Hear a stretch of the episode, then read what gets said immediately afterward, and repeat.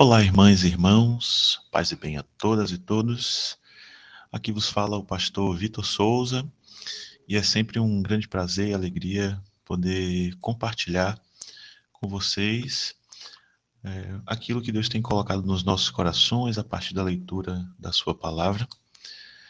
E hoje, neste domingo, nós vamos refletir um pouco sobre o texto de Lucas capítulo 9, a partir do versículo 28 até o versículo 36. É a leitura dos evangelhos proposta para este domingo que antecede a quaresma.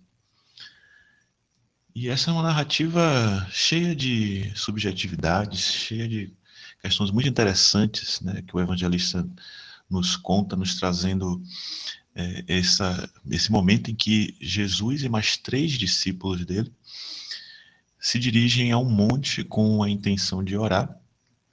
E nesse monte, os discípulos presenciam a transfiguração de Jesus, a maneira como o corpo de Jesus e o seu rosto e as suas vestes se transformaram e ganharam um brilho, uma resplandecência que poucos poderiam explicar e que esses discípulos, Lucas, né, vem registrar como uma interessante narrativa para que a gente reflita sobre algumas questões em torno da espiritualidade que nos é proposta por Jesus. E eu destaquei algumas questões aqui que são bem interessantes nesse texto para a gente refletir hoje. E a primeira delas é que esse é um encontro que representa né? A, ali a gente tem três instâncias representadas, né? tem, temos a lei, os profetas e o próprio evangelho. Quando o discípulo nos dá, o, o, escritor, né, Lucas, nos dá conta de que o, na transfiguração né, aparecem ali Moisés e Elias conversando com Jesus. Esse encontro de Moisés, né, como representação da lei, é, Elias como representação dos profetas e Jesus representando esse novo momento para a história de Israel e do mundo, trazendo a luz do, do Evangelho, já ressalta a importância desse momento para a, o ministério de Jesus e para a caminhada dos seus discípulos. E a partir da maneira como Lucas escolhe contar essa história, nós vamos perceber que uh, o tempo do, da lei, o tempo dos profetas, ele, ele passa, ele se vai, mas que permanece o Cristo. Né? E isso fica muito bem ressaltado é, nos últimos versículos, quando semelhante a, ao momento em que Jesus foi batizado, né, uma voz dos céus proclama: Este é o meu filho, o escolhido, ouçam a ele. Né? Aqui há o acréscimo desta, desta informação: ouçam a ele. No momento do batismo, a gente não tem esse, esse acréscimo, mas é, Jesus, Moisés e Elias conversavam a respeito da partida de Jesus. Né? E essa também é um ponto de destaque interessante nesse texto e que pode nos ajudar na reflexão, porque esse termo partida, essa palavra que foi escolhida pelo escritor, ela faz uma referência, faz menção ao êxodo. Né? O termo partida aqui, a palavra tem justamente essa mesma, é, poderia ser traduzida dessa, também dessa mesma forma como êxodo, né, como saída. E a gente sabe que o, a, o encaminhar dos evangelhos vai ser conduzido para a narração da, do momento da Páscoa, né, a passagem de Jesus. E nessa partida, nessa nova Páscoa, nesse novo êxodo, a lei e os profetas estão ali também enfatizando que Jesus veio cumprir e trazer um, um novo momento para a história, um novo momento para os seus discípulos. E é muito interessante também um terceiro ponto que eu destaco nessa narrativa de que é no monte que ela acontece, é num monte que essa narrativa se dá. E a gente vai lembrar que Moisés, também no monte, pediu a Deus para que ele lhe revelasse a sua glória.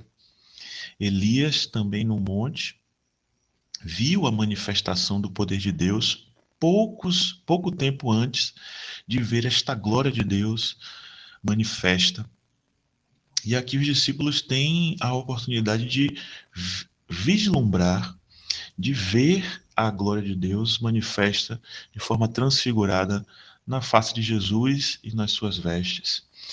E este é um, um momento tão interessante, tão importante para aqueles discípulos, que o texto de Lucas vai dizer que no momento em que eles acordam, despertam, porque é, é engraçado, né? Jesus tinha convidado-os para orar, mas eles subiram e deixaram Jesus orando sozinho, né? Todos eles estavam dormindo, então quando eles acordaram, que perceberam o que estava acontecendo e a importância, a dimensão daquele encontro é, e da transfiguração de Jesus, quando eles perceberam aquilo, as palavras de Pedro dizem: Mestre, é bom estarmos aqui. Vamos fazer três tendas, uma para ti, uma para Moisés e uma para Elias. E eu gosto desse parêntese que o, o, fica registrado aí, né, que diz: ele não sabia o que estava dizendo. Ele não sabia o que estava dizendo. Possivelmente esse seja um acréscimo de algum copista posterior, né? não, não, seria necessariamente é, aquilo que Lucas escreveu, mas de algum copista. Normalmente é assim que, que se manifestam né, as opiniões do, dos copistas nos textos do Novo Testamento. Então, no momento em que ele estava copiando e viu é, essa, essa fala de Pedro, né, registrada, o copista possivelmente acrescentou aqui, ele não sabia o que ele estava dizendo. E é muito próprio isso de dizer, né, é, muito, é muito próprio que se diga isso sobre esta fala de Pedro, porque ela demonstra ali, claro que no momento da emoção de perceber aquela, aquele encontro né, maravilhoso, ele deseja estar ali e ficar ali por muito tempo, mas a gente sabe que a, a chamada do evangelho nunca é para a construção de um momento isolado, mas sim para a construção de um momento coletivo. Então, quando Pedro diz ali que quer fazer uma tenda, o que ele dá a entender é que, bom, tá bom para a gente, a gente fica aqui e não precisa fazer mais nada, né? Vamos, vamos desfrutar desse momento, vamos desfrutar dessa, desse grande encontro e, e vamos permanecer aqui. Mas a missão é sair e ir adiante e levar a palavra e levar o evangelho.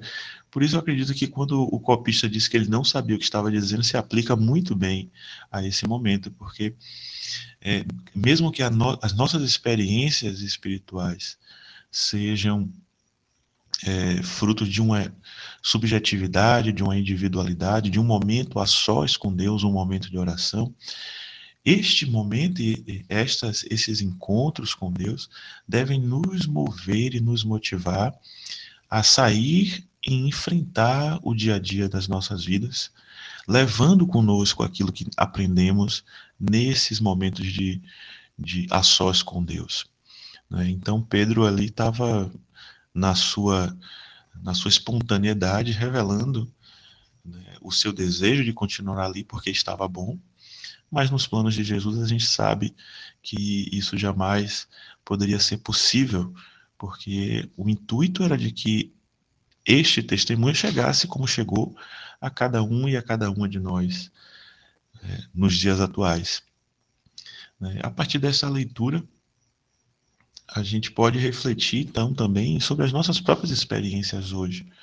Né? Eu gosto muito de uma expressão que diz que ah, na caminhada né, cristã, nada é, pode ser particular, tudo é coletivo. Né? Toda experiência que nós adquirimos a partir da leitura, a partir das nossas experiências com Deus, das nossas orações, da, da, toda, tudo que Deus manifesta para a gente nos nossos momentos a sós, isso só faz fazer sentido e só faz sentido quando nós também compartilhamos e caminhamos e entregamos a outros a possibilidade de também desfrutar da experiência é, e testemunhar desta experiência de Deus em nossas vidas. A minha oração, então, é para que hoje e sempre, cada um e cada uma de nós possamos desfrutar da presença de Deus em nossos momentos a sós, mas nos desafiarmos a sairmos e seguirmos com a nossa vida, imbuídos do sentimento deste momento a sós, mas sempre carregando a mensagem do Evangelho para que ela possa se espalhar na coletividade. Que Deus assim nos abençoe, nos dê um excelente domingo e que Ele também nos provoque a termos encontros durante a, o tempo da quaresma encontros em que a gente apreenda desse Cristo, que a gente possa ver a sua glória resplandecendo nos momentos a sós com Ele, mas que também saiamos desses momentos renovados para continuarmos propagando o Evangelho do Reino daquele que nos chamou, propagando o Evangelho daquele escolhido de, por Deus, para que a gente possa ouvi-lo e anunciar que essa nova partida, essa partida dele, esse novo êxodo, é, nos dá um novo tempo, um novo momento para a humanidade. Que assim seja, em nome de Jesus. Amém.